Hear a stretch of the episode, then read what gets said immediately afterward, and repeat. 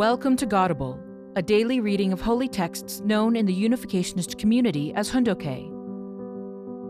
Today we are reading from the Pyeonghwa Gyeong.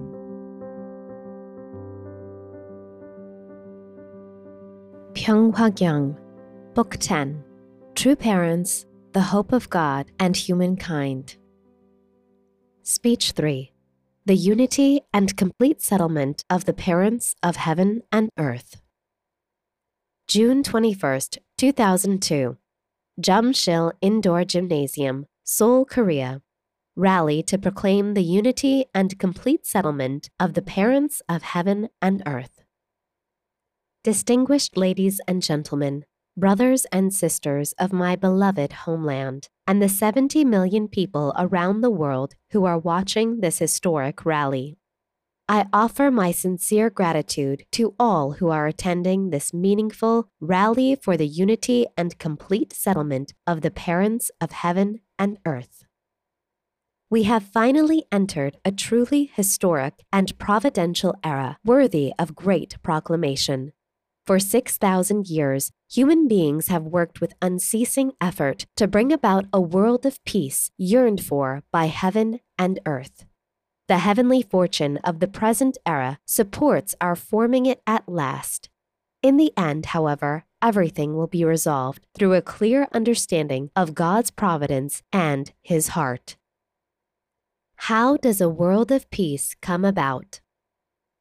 Today, people talk about a world of peace, about one world, yet the real question is whether we can find peace within ourselves. God knows this reality Thus, he needs a person of firm resolve, a great person who strives to bring unity within him or herself. We often speak of loving, serving, and sacrificing for each other. That is admirable. Loving one another means fervently giving to and sacrificing for another person, rather than taking or requesting love. The basis of peace emerges in an environment where people serve one another. Flames of revival blaze when people sacrifice themselves for the benefit of others. Flowers bloom and spread their fragrance when people serve one another. Just as the negative pole of a magnet always attracts a positive pole, we can perceive and understand God through the power of our conscience the more we approach God, following our conscientious minds, the more we can feel peace, happiness, and fulfillment within our hearts. If we follow God's love, which is the womb of peace, our internal organs will receive stimulation and vibrate with emotion. After living our lives in this way, we will end them gloriously and with confidence. Even until death, we must pray desperately as we pledge our commitment to fulfill all our responsibilities within our lifetime. An old man's grave will not be left untended if he has prayed for the salvation of the world, defended his country, and tried to prepare a foundation of happiness for humankind. His face may be furrowed with age, but the wrinkles on his forehead represent his efforts to bring peace. Although his posture may be stooped, he represents a beacon of hope.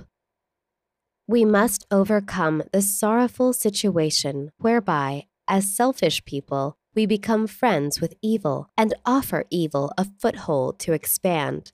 We are destined to strengthen the foundation of goodness throughout our lives.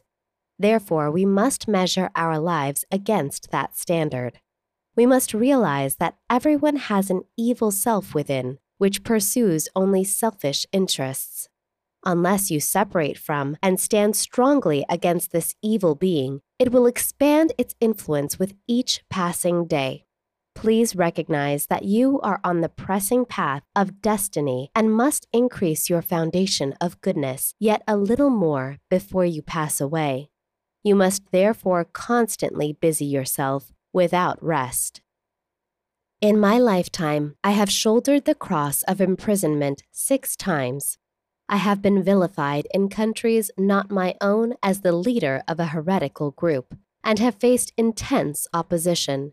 Yet the path of sincere devotion I am walking has been so that people of different races can receive this teaching as their mainstream philosophy, kneel in adoration in front of God, and work side by side with each other. I have taught this way throughout my life, no matter where I went.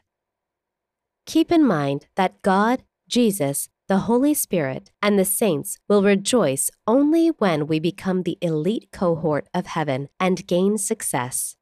Then a time of peace can arise.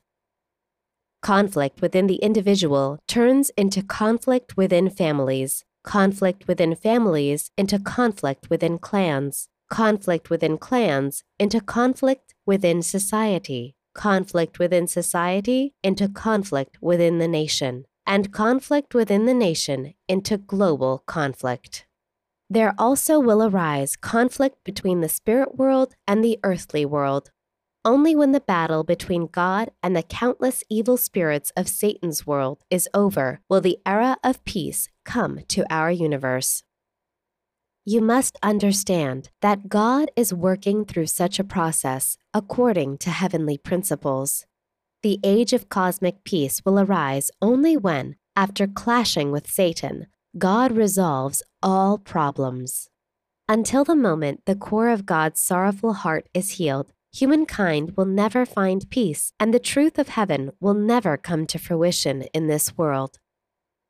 If a true individual were to appear, capable of liberating our Heavenly Parent and this world from sorrow and bringing the principle to build a nation of peace in heaven and on earth, that individual would have to pass through every conceivable difficulty. He or she would experience every level of desperation and sorrow through personal tribulations and onward to face all the tribulations of humankind he or she would have to delve into the sorrowful and desperate heart of God in order to find a way to comfort him. Without this person, humankind will not be able to put aside its sorrowful and miserable history and build a world of peace and happiness, a garden of freedom inviolable by sorrow. Become eternal leaders for the heavenly kingdom. If you become a representative of the philosophy of the universal kingdom of heaven, expanding the movement of God's truth, true love, and true lineage, then a peaceful world can arise. In such a world, your own parents are not the only parents, your own siblings are not the only siblings, and your own children are not the only children. If you can regard all people as your parents, siblings, or children, then when you look upon the many who are suffering in this world of death, you will be unable to relate with them without tears. When you look at your siblings or younger people, you will feel a strong sense of responsibility to take care of them, and with tears, you will make every effort to do so. If you truly become such a person, like God, then the kingdom of heaven on earth will be built around you. God's strategy is to receive the first blow from Satan, do everything for his sake, love him, and later receive everything from him. God does not use force to take from Satan's world, yet first freely gives love, sacrifices himself, accepts blows, and is even willing to lose his life. You must understand that God cannot sow the seeds of world peace if he does not apply this strategy. You have to lead your family and live for your nation and the world. Spanning the ages of the individual, family, clan, tribe, people, and nation, you are to fulfill the role of leading the world's peoples and nations in the right direction through your own experience. Having fulfilled this, you must serve God from a position in which neither of you can separate from the other. Only then will the spirit world and the physical world become a united realm of peace. You have to become guides who can direct others as eternal leaders of the age when the heavenly kingdom is established. Then you will be awarded glorious official commendations from the heavenly realm. A person who fights and bleeds profusely in the harsh process of building a new kingdom of peace, a heaven of freedom, will not perish, The blood he or she sheds is not the blood of death, it becomes the power of life. What is achieved in this manner is the foundation we have to reach, embody in our lives, and bequeath to our future generations. O Heavenly Father, rooted in the ideal of creation, your divine will, in which you have always wanted to take pride, has reached fruition.